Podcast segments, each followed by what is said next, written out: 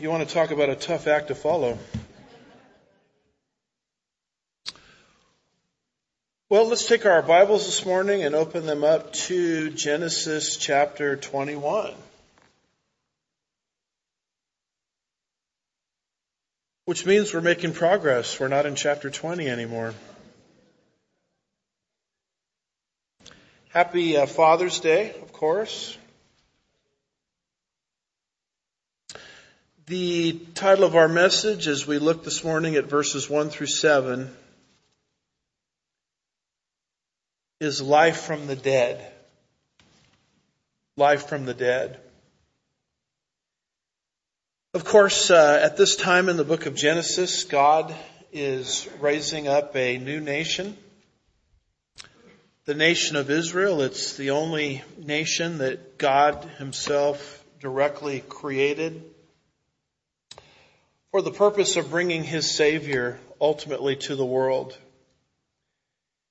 And when God does a work, he selects a person not a perfect person, as we've seen. God uh, is not so much interested in our ability as he's interested in our availability. Abraham was available. God chose this man, Abraham, to start this new nation, the nation of Israel. And so we have been looking uh, carefully at the life of Abraham, and we come this morning to a very pivotal part of Abraham's pilgrimage, his journey. And it deals with the birth of Isaac, the child of promise. So as we look at verses 1 through 7 this morning, we're going to work our way through this outline, Lord willing. But notice first of all Isaac's birth. Take a look if you could at verse 1. Then the Lord took note of Sarah as he had said, and the Lord did for Sarah as he had promised. It's kind of interesting that God closed and opened the wombs of the household of Abimelech in the prior chapter.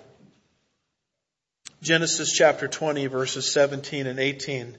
And now we're seeing how that event logically leads into our chapter where now God is opening the womb of a 90 year old woman, a woman named Sarah. And she gives birth to Isaac.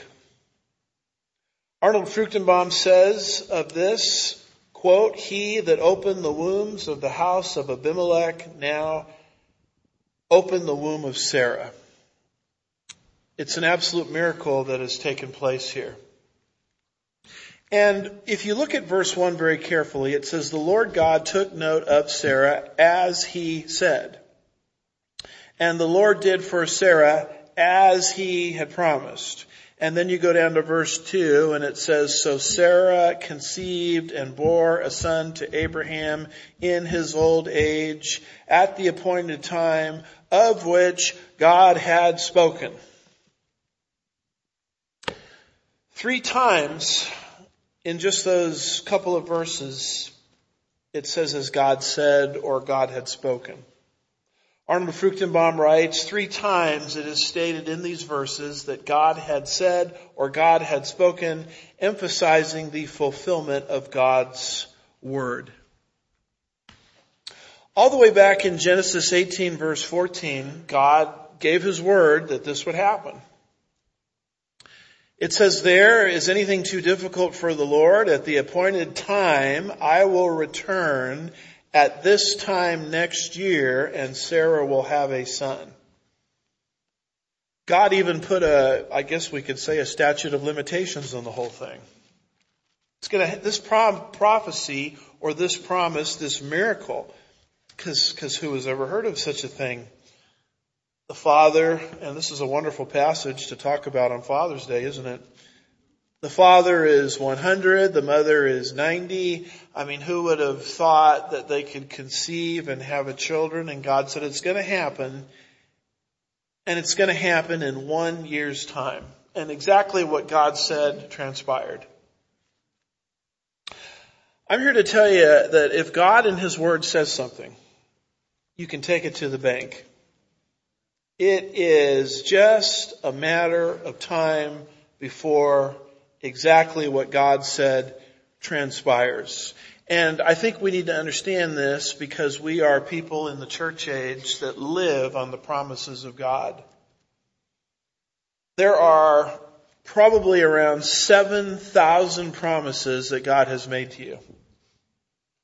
And you can take every single one of those promises to the bank because of the mouth from whom they come. Hebrews chapter 6 and verse 18 of God says it is impossible. Not it's unlikely. Not it's improbable. It's impossible for God to lie. And this is an example of what we call a short-term prophecy. God made a similar type of prophecy to the disciples in the upper room, and he said to them in John 13 verse 19, from now on I am telling you before it comes to pass, so that when it does, you might believe that I am he. And then one chapter later, to the same group, he says the same thing. John 14 verse 29, I have told you before it happens, so that when it happens, you might believe. And what he says to these disciples, 11 of them, Judas, the only unbeliever, having left the upper room, as they're together in the upper room, is he, Jesus says, I'm going to start making some predictions. Many of these predictions are going to happen this week. It's called Passion Week. Prophecies related to my crucifixion, my arrest, resurrection, 40 days from that, my ascension, and you're going to sit here and you're going to watch like clockwork everything that I say transpire. And you're going to need to know this because most of you, if not all of you, are going to go out and you're going to live for me in the church age and I'm going to use you as the foundations and the pillars of the church, but most of you will die martyrs' deaths. Every single one of those apostles, the only exception being John, did not die from natural causes. They went to their graves under some of the most grueling conditions a human being can imagine. Read, uh, if you get time, uh, Fox's Book of Martyrs, documenting how these men, the, the master's men, died and I can guarantee you that if the prophecies that Jesus made to them during that week hadn't happened in real time, exactly like he said, they would never have the evidence that they needed to die the way they did, to, to live the way they did for Jesus. There's a lot of books floating around out there that really aren't worth your time. I try to bring to you solid things that you can use in your life. I've mentioned this many times. It's a book by Dr. John Walvoord. It's called Every Prophecy of the Bible. That's quite a ambitious title, isn't it? But what he does in this book is he goes through all these predictions, sort of like the one we're reading about here in Genesis 21. And he shows that every time God says something, it happens. And that gives us so much evidence and courage to defend the inspiration and inerrancy of the Bible. No other book in history does such a thing. It gives us so much evidence and the courage we need to have faith in the prophecies yet to come. Because God has a, a track record. God said to Abraham and Sarah, mark it down. You may not believe it. You may not understand it, but within one year, Isaac is going to be born. And it happened. That's why Moses, as he writes this under the inspiration of the Holy Spirit, keeps saying, just like God said. You know, we, we talk a lot about truth telling. The fact of the matter is there's only one truth teller. who is 100% right. And that's God himself. And as we go down to verse 2, I read it earlier, but we can reread it. It says, So Sarah conceived and bore a son to Abraham in his old age at the appointed time of which God had spoken. Notice it mentions his old age. He's over the hill. She's over the hill. I mean, they're not just over the hill, they're on like the downward slide to the bottom of the hill. I mean, I mean, who, who has heard of such a thing where a couple in that stage of life could have a child? I mean, you look at that and you say it's gotta be God. And I think it's very interesting that God really doesn't use us so much in the prime of life when we think we have everything figured out. You know, we're young and dumb and energetic and full of, you know, ambitions and ideas. And it's almost like God waits until we kind of start the slide down the hill where we realize that our life is temporary. We realize exactly what God said in Eden that from dust you are to dust you shall return. And we start recognizing that life is short, and it's kind of interesting. The longer you live, you, your parents, the longer you live, they, they become like geniuses. When you're young, they don't know anything, mom and dad. Wow, mom and dad, as the decades pass, they sure were smart. They sure had a few things figured out. And we sort of uh, lose our pride and our independence. And God says, okay, I'm ready to use your life now. I can't use you as long as you have your own plans. But now you're sort of in a position where you're ready to depend upon my plans. And I think that's why Abraham's old age is highlighted here. You'll notice that this prophecy, verse 2, was fulfilled, the birth of Isaac, at the appointed time. What is the appointed time? One year and it's going to happen. And God was right on time. Back in uh, Genesis 18 verse 14, is anything too difficult for the Lord? At the appointed time, I will return to you next year and Sarah will have a son. There's one thing to understand about God, it's His timing is absolutely perfect. It's impeccable. God doesn't act on my time schedule. That's one of the greatest frustrations I've had many times in my Christian life is I expect God to sort of work his ways into my calendar. I notice that God doesn't work that way.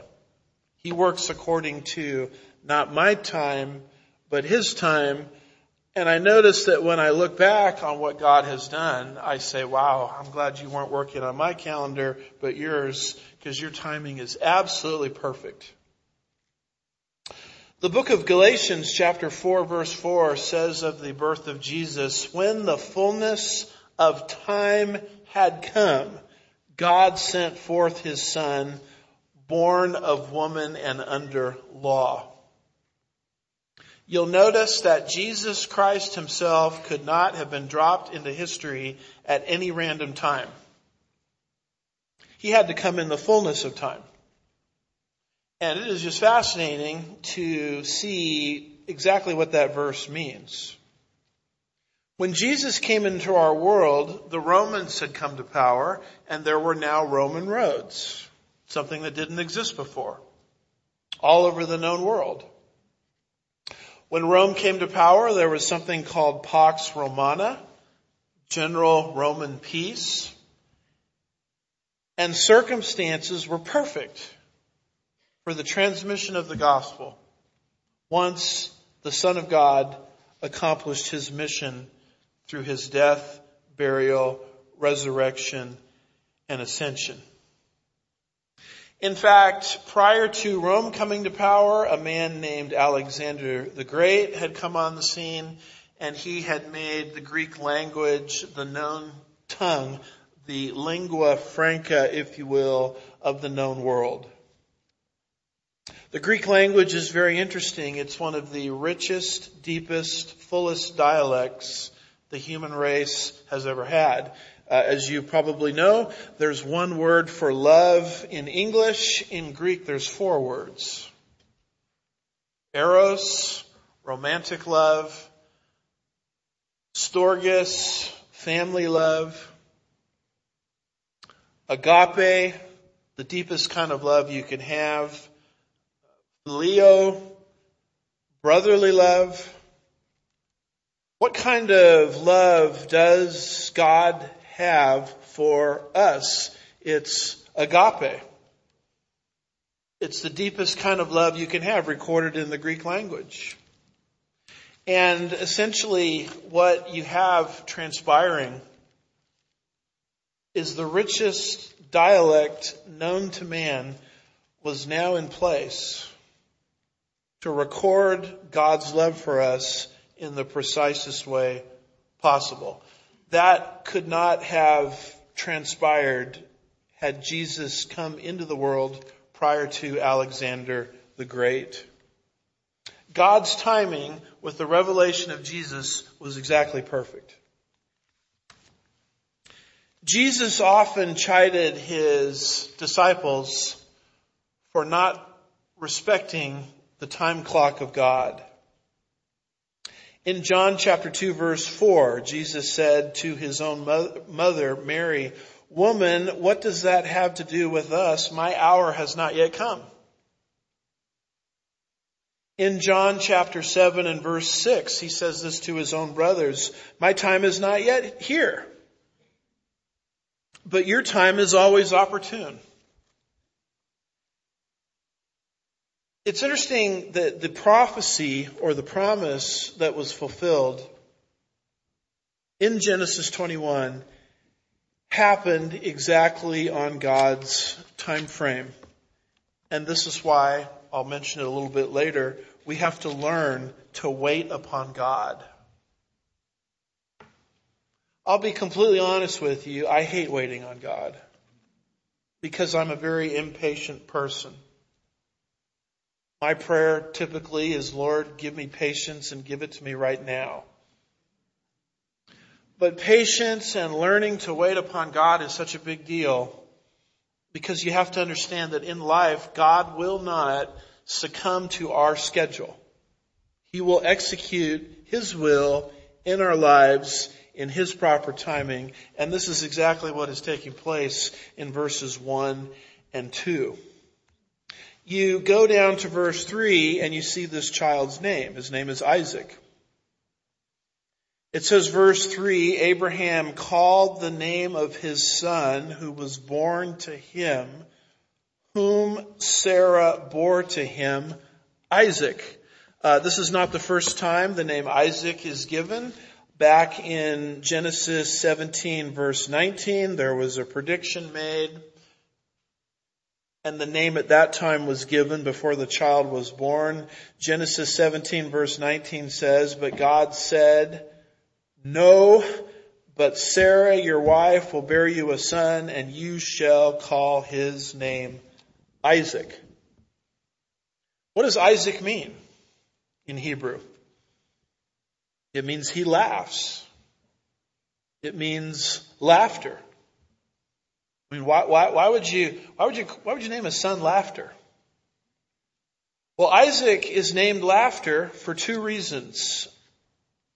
Number one, the original promise as given to Sarah was so ridiculous. It was so outside of the box. I mean, who, who, who could have a, a child when they're 90? That's such an absurd promise she just laughed at it. She actually laughed in her heart, and God confronted her heart of unbelief, as I'll show you in a little bit. And that's where the name Isaac comes from. It was just sort of a, a, a, a laugh of unbelief. But as we're going to see in this paragraph, by the time we get to verse 6, Sarah is laughing for an entirely different reason. She's laughing out of joy. She's, she's not laughing out of ridicule anymore. She's not laughing out of unbelief. She just is so overwhelmed with what God has done that she just begins to laugh. Laughing first of unbelief, laughing second out of joy after God fulfills his promise. Unbelief when God made the promise, laughing at joy when the promise was fulfilled. And so what better name could there be for a child like this other than Isaac? And had Isaac not been born, the whole lineage leading to the nation of Israel, ultimately leading to the birth of Jesus Christ, could not have transpired. This is why Isaac's birth is so significant. And God executed the whole thing not by succumbing to man's agenda, not by succumbing to human agenda, but operating according to his own timetable. And then you go down to verse 4 and you see Isaac's circumcision. Notice verse 4, it says, Then Abraham circumcised his son Isaac when he was eight days old as God had commanded him. Now, the command for circumcision happened already. You have to go back to Genesis 17 to see that. And this is where a lot of people get the cart before the horse because they somehow think that circumcision is what saves. That is not true. That is a false gospel. Abraham was saved not in Genesis 17 when circumcision was implemented, but in Genesis 15.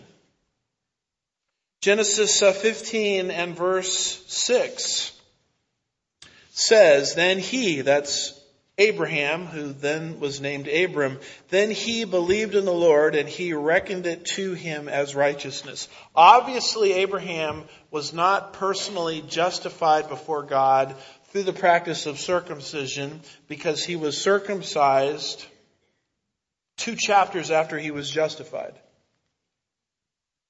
In fact, Paul the apostle, as he's dealing with legalists, who is a legalist? A legalist is always someone that gets the cart before the horse. They always want to, because of pride largely, because they want to brag about their salvation, they always try to insert some sort of human work other than faith alone into justification. Paul had his share of legalists. And the legalists were quoting Genesis 17. Look, Abraham was saved by, by works. Faith plus circumcision. And Paul says you need to read your Bible a little bit more carefully. Because chapter 15 comes before chapter 17. You guys agree with me on that? That's exactly how Paul argues.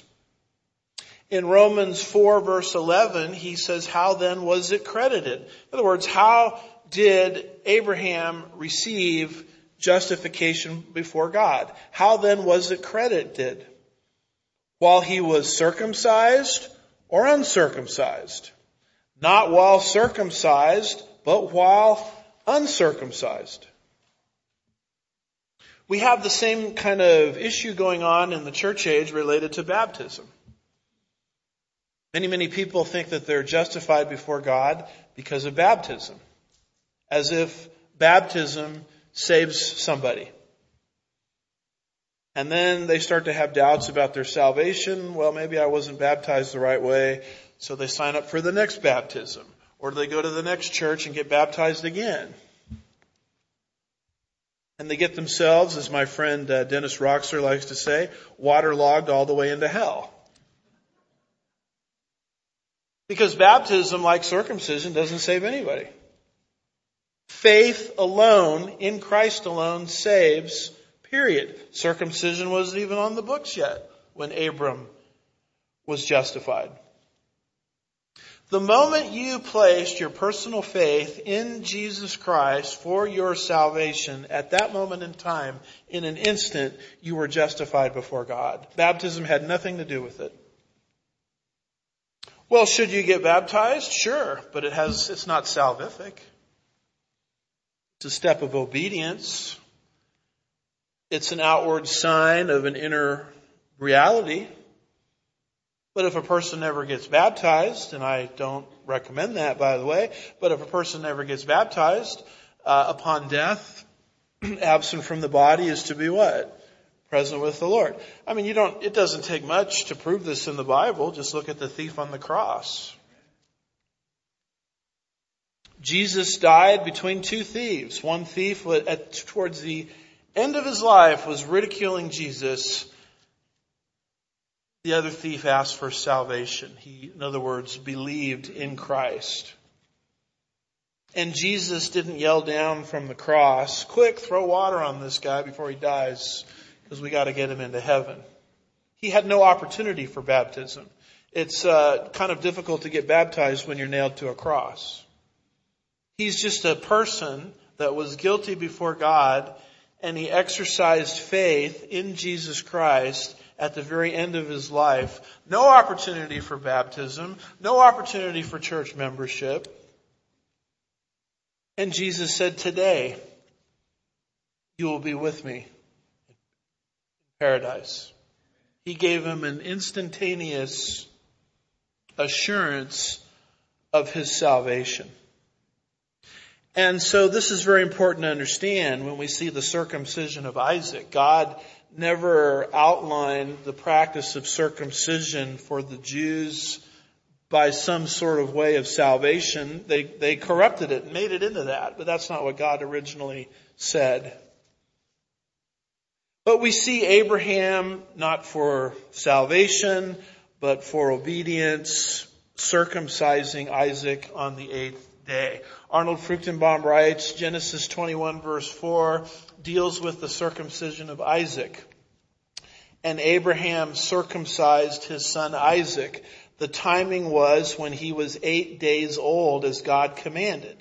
Now the token of the covenant was being applied on the day that it was commanded. And Isaac is the first one recorded to be circumcised on the eighth day since all of those circumcised in chapter 17 were beyond the age of eight days. When Abraham circumcised his household in Genesis 17, he didn't do it on the eighth day because everybody was a grown beyond the eighth day. Isaac is the first one who is circumcised as an infant on the eighth day in fulfillment of Genesis 17. If you don't have an Isaac in your Bible, you don't have a nation of Israel. And you don't have a Savior. Because the Savior, prophecy says, is going to come to the world through the nation of Israel. Isaac is a big deal. So we have here in verse 5 Abraham's age. I mean, exactly how old was he when this all happened? We're told he's old, verses 1 and 2, particularly verse 2, but how old is old? Look at verse 5. his age is given. Now Abraham was 100 years old when his son Isaac was born to him. Well, how old was Sarah then? Well, there's 10 years between Abraham and Sarah. Where am I getting this from? It's in Genesis 17, 17. It says, then Abraham fell on his face and laughed in his heart. Will a child be born to a man 100 years old? And will Sarah, 90 years old, bear a child? You'll notice that Abraham is 100. Sarah is exactly uh, 10 years younger, which would make her 90. I mean, it's not just telling us that they're old. It's telling us he was 100 years old and she was 90 and God fulfilled his word. Which means this is a miracle. Unless God had intervened here, we wouldn't have an Israel, we wouldn't have a nation, we wouldn't have a Bible, because the Bible itself came to us through the hand of the Jewish people. We wouldn't have Jesus, and we wouldn't have the hope of a coming kingdom, which by the way will not be headquartered in Washington DC. Be headquartered in the city of Jerusalem.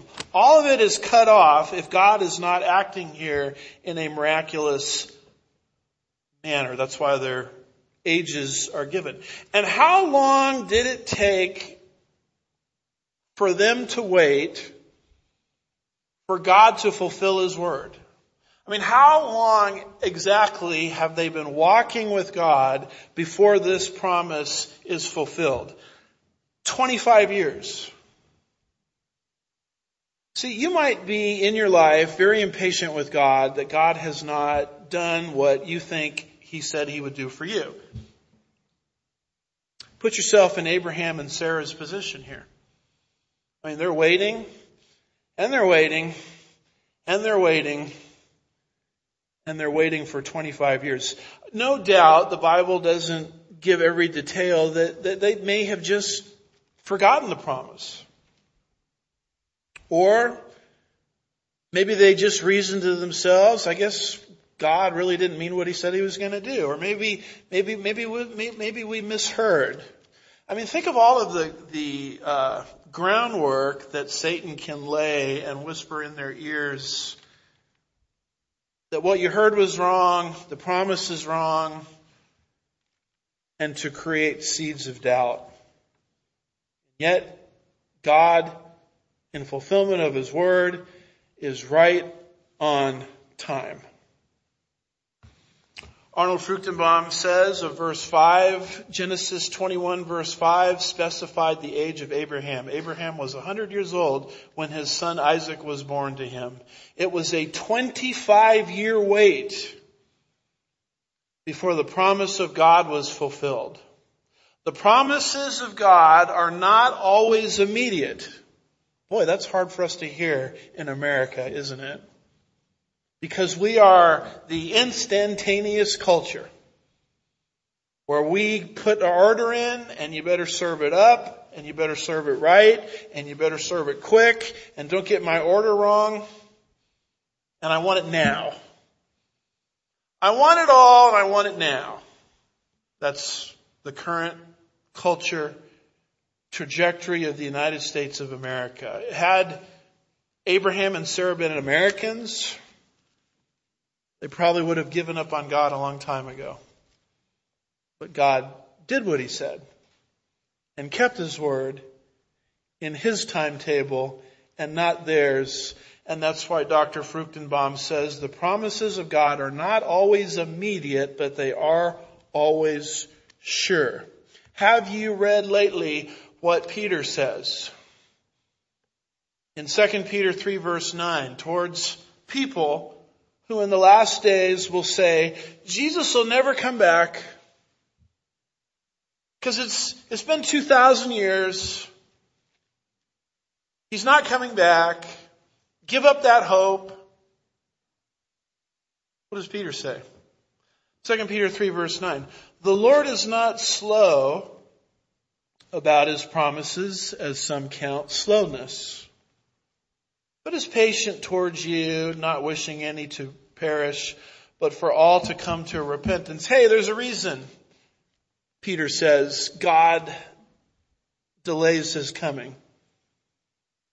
It's that he loves people. And he wants as many people in heaven with him.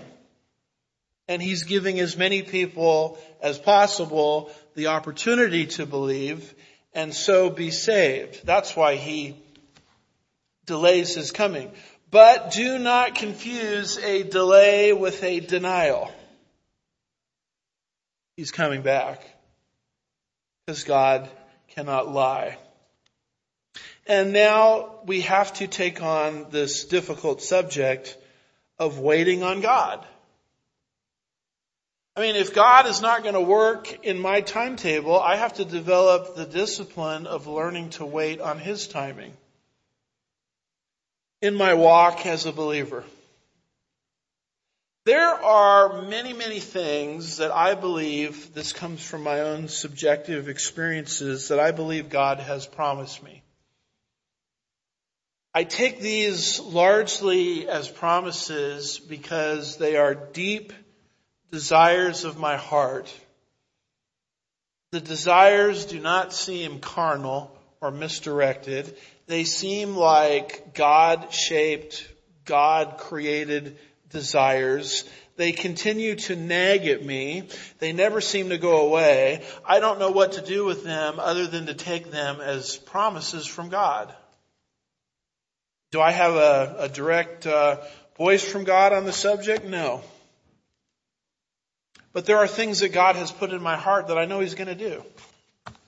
In fact, uh, Psalm 37 and verse 4 says, Delight yourself in the Lord, and He will give you the desires of your heart. You know, people from age 20 to age 30 and they're not married, it's just panic. They are, or beyond that, hit the panic button. Something's wrong with me. I must have missed the will of God. Well, how do you know you're supposed to be married? Because I want to be married. It's the desire of my heart. Okay, then wait. Wait on God.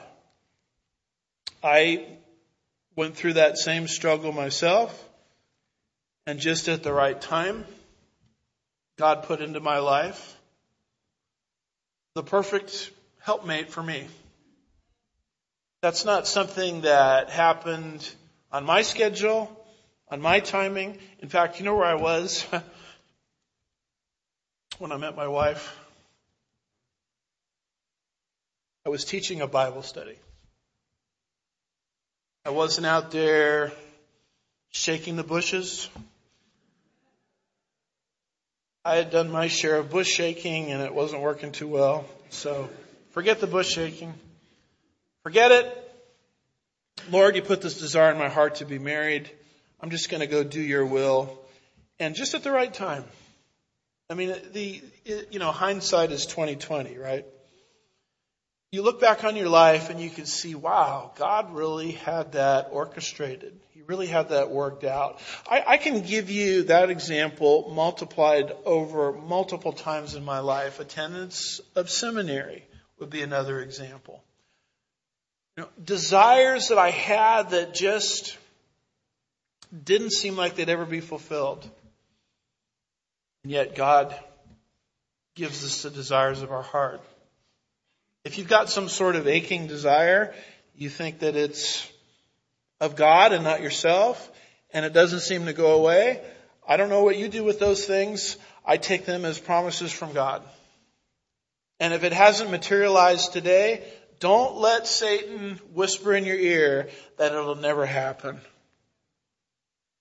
Abraham and Sarah waited 25 years. Most of us would have difficulty waiting 25 minutes. It's called delayed gratification. And yet, in hindsight, God is right on time. We have to learn to wait on the Lord. Psalm 27 verse 14 says, wait for the Lord. Be strong. Let your heart take courage. Yes, wait for the Lord. Of course, there's the chariots of fire verse, right? And the young people are saying, chariots of what? Google it, rent it, watch it. You know, this is back when they made movies that were really edifying. Not a lot of them, but this is a keeper, the chariots of fire. What's the, what's the theme of the whole movie? It's Isaiah 40 verse 31. This is Eric Liddell's verse. Yet those who wait for the Lord will gain new strength. They will mount up with wings like eagles. They will run and not get tired. They will walk and not become weary. Who, who do these promises apply to? Just your average Christian that's impatient? Not at all. It's very clear. Those who wait on the Lord. The discipline of waiting on the Lord. This is what you're seeing happen here in Genesis 21 with Abraham and Sarah. They waited 25 years. Amongst promises that seem bizarre. and irrational. See, if, you, if you're sensing something that doesn't make sense to anybody else, yet it's in your heart, don't dismiss what's in your heart. Because oftentimes God will promise you the impossible. Because that's who God is, isn't He? He's the God of the impossible. You just take the desire to the Lord. You say, Lord, is this from you? I think it is. I'm going to give this over to you. And in the interim, I'm going to learn the discipline of waiting on the Lord. And then you go down to verses 6 and 7 and you have the laughter of Sarah. Verse 6, so Sarah said, God has made laughter for me. Everyone who hears me will laugh with me. Now, compare that to Genesis 18 verses 10 through 15 when the initial promise came to her and Abraham and she was standing, you remember? Nearby, and when she heard the promise of the birth of Isaac at her advanced age, she just laughed in her heart because it seemed absurd. It didn't make any sense. And then God, you remember, confronts Sarah. Why did Sarah laugh? I mean, is she laughing because she doesn't think I can pull this off? After all, is there anything too hard for the Lord? And Sarah said, Oh, I didn't laugh. And the angel of the Lord says, You did laugh. You laughed in your heart. And when you laugh in your heart towards God, we know who's going to get the last laugh, right? God got the last laugh through the through the birth of Isaac and then Sarah now is laughing again, chapter 21, not out of unbelief, not out of derision, but out of joy. She's rejoicing and she wants everyone to laugh with her. That's why this name Isaac is given. Laughter. You look at verse 7 and it says, And she said, Who would have said to Abraham that Sarah would nurse children? Yet I have borne a son in his old age. Now, notice the distinction between born and nursing. If you see the distinction between birth and nursing, what you'll see are two miracles here. Sarah's body was rejuvenated to bear a child, but was also rejuvenated so that she could nurse that child once it was born. Charles Ryrie of this verse says Sarah's body was rejuvenated, not only to bear a child, but also to nurse him. And the New Testament, when it refers to this miracle that we're reading about here, calls it life from the dead. That's why I've entitled this sermon, Life from the Dead. Romans uh, chapter 4 verse 17, halfway through the verse says, even God who gives life to the dead and calls into being that which does not exist. You're, you're, you're too old to have children. You're too old to bear children. You're too old to nurse children. Isaac doesn't exist, but I'm going to call it into being, God says. And I'm going to give myself one year to execute the promise. And it happens. Life from the dead. Hebrews 11 verses 11 and 12 uh, describes this same miracle and it says, therefore there was born even of one man and him as good as dead, as that many descendants as stars of heaven in number and innumerable as the sand of the seashore. The prior verse says, by faith, even Sarah herself received ability to conceive even beyond the proper time of life. See, if God doesn't work outside of human operation, how in the world does God get glory for what he's doing here? He's got to go outside the parameters. He's got to go outside the box. He's got to go outside the norm. Or else man jumps up and takes credit for what God did. God put them in a circumstance which was so unlikely, improbable, in fact impossible, that if it ever happened, it had to be God. That's kind of a different way of looking at our problems, isn't it? Boy, Pastor, my, my problems are impossible. Well, praise God.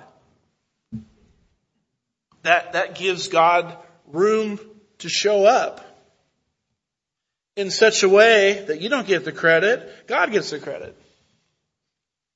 But my, my job situation is impossible. My economic problems are impossible. Praise God.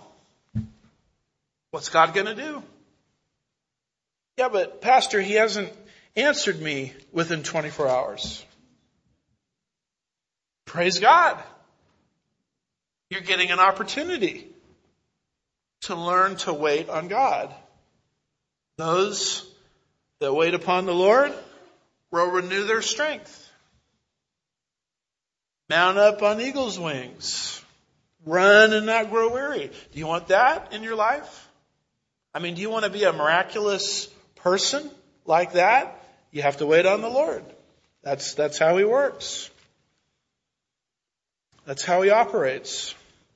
Life from the dead. This is what's happening here. Not just in the birth, but rejuvenating her body at age 90 so that she could nurse him.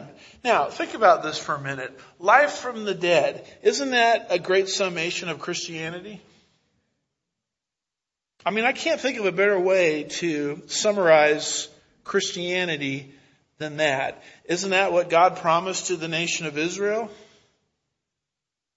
In Ezekiel 37, 11 and 12. He said to me, son of man, these bones are the whole house of Israel. Behold, they say, our bones are dried up. Our hope has perished. We are completely cut off. Sounds like they're dead. Therefore, prophesy and say to them, thus says the Lord God, behold, I will open your graves Bring you back from the dead, in other words. I will open your graves and cause you to come out of your graves. My people, and I will bring you into the land of Israel.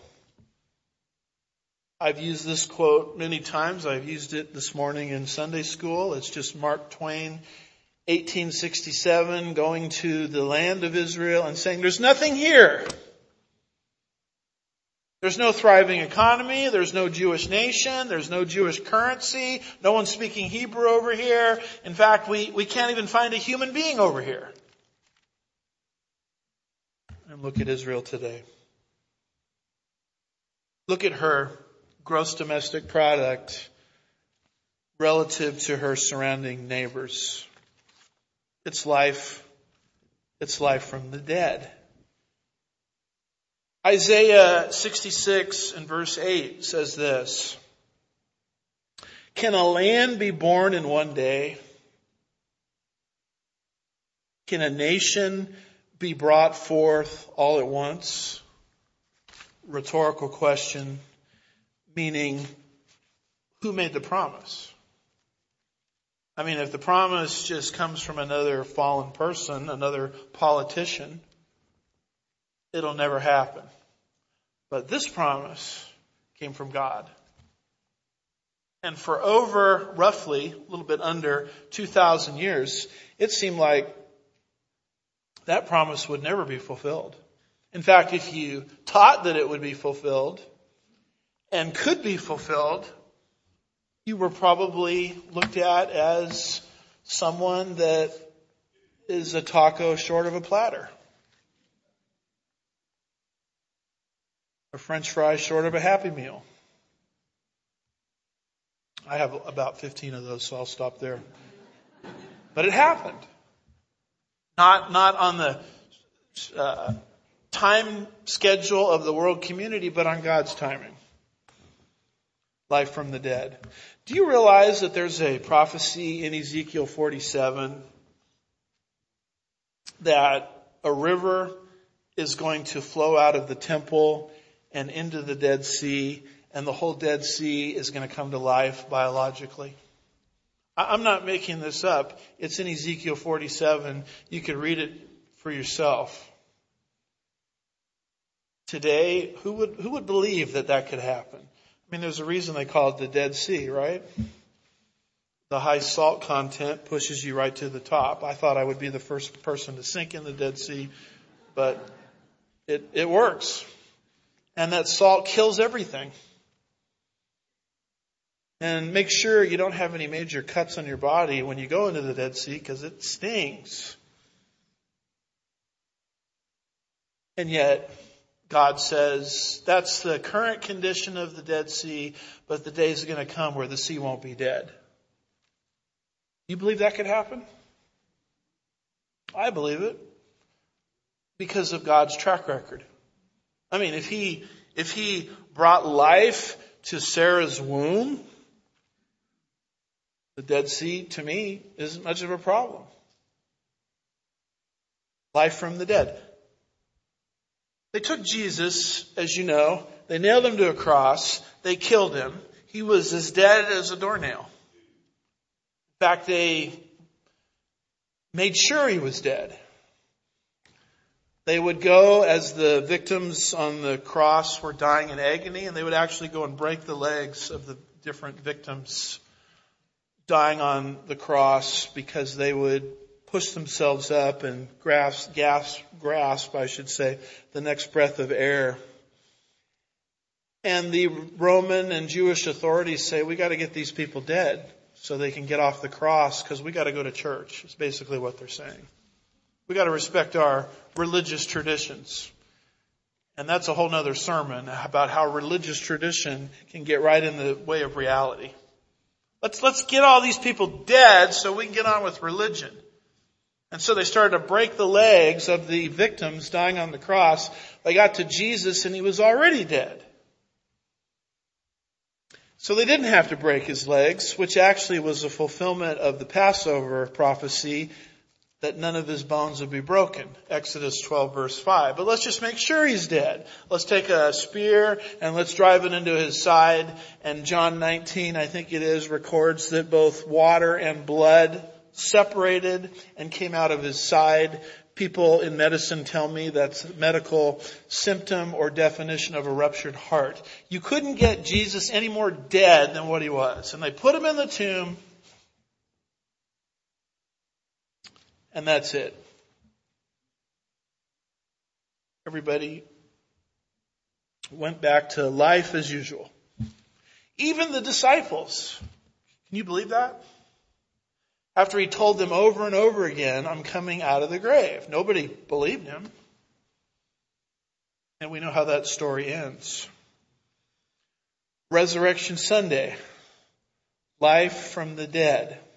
Do, do you realize that as you sit here and listen to me this morning that you're in a body that's decomposing? I seem to get a lot of agreement on that.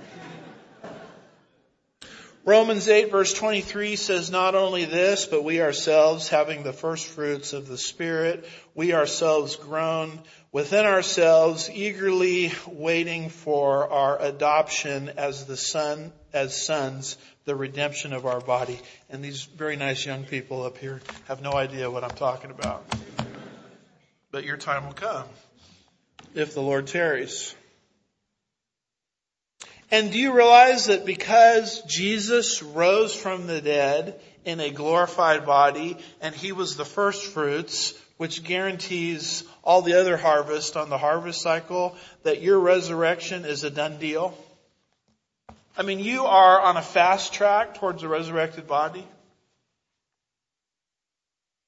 And you say, well, I, I don't feel like it. Well, you don't feel like it because the promise has been given, but it hasn't been executed yet. But when it happens, and it will, it'll be life from the dead. The theme of Christianity. Sugarland Bible Church I was with the VBS group all week. I was watching with great eagerness and expectation to the performance that we saw earlier and the videos that we saw presented. What is that other than life from the dead? Because I remember a time where we didn't have VBS at this church. Uh, that was pre Casey Cunningham days. And I remember, oh, I don't know, 2010, 2011, just sort of being discouraged because all the other churches had VBSs and we didn't. And I prayed, Lord, we need a VBS. And uh, Gabe and Fabi came along, started it. Casey came along, pushed it to the next level. That's what I see. I look at this room filled with kids all week long. I see life from the dead. I remember when I first uh, came here, we did a candle lighting service. And hardly anybody showed up. Um, I think it was myself, my family, a few others. I remember them being not lights, but actual real candles. I remember my daughter, very little, some of the candle wax kind of oozed down onto her hand. And I remember just her screaming at the top of her lungs. And I was thinking to myself, how could a kid so small have such big vocal cords? and because the room was empty, it just reverberated everywhere. And today, you look at our candle lighting services, mean, you can't even find a place to park. You know, people say, well, gee, Pastor, what are you going to do about the parking problem? And I'm thinking to myself, you think that's a problem? That's not a problem. That's an answer to prayer. I remember when we were struggling with the budget to the point where a very small amount of money that would come in and we thought that sum of money was a big deal as the elders. I'm not here to boast or brag because I'm not taking any credit. Today, that sum of money comes in in house every single week times two or three.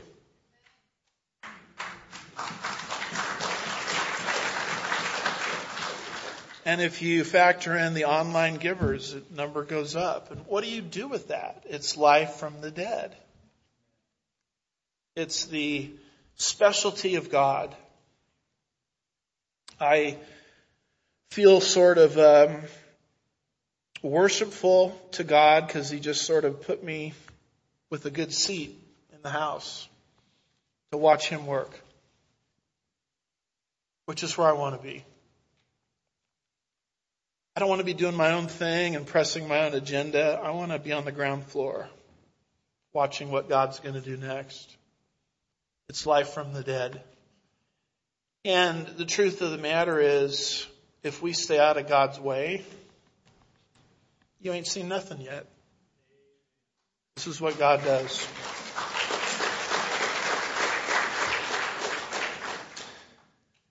Speaking of life from the dead, you can experience life from the dead right now if you don't know Jesus. You can trust in His provision, and as the Bible says, you'll be transferred from death unto life. Uh, we encourage everybody that's listening, everybody in house, everybody online, everybody watching after the fact, who's unclear of their salvation to place their faith in Christ and Christ alone for salvation and experience life from the dead. Because that's the specialty of God. Shall we pray? Lord, we're grateful for this story, this historical account of what you did.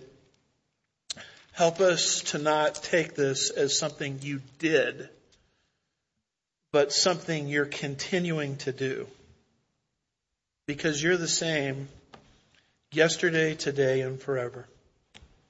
We ask that you'll keep doing this great work among us, bringing back life from the dead, calling into being the things that are not. And we'll be careful to give you all the praise and the glory. We ask these things in Jesus' name. And God's people said,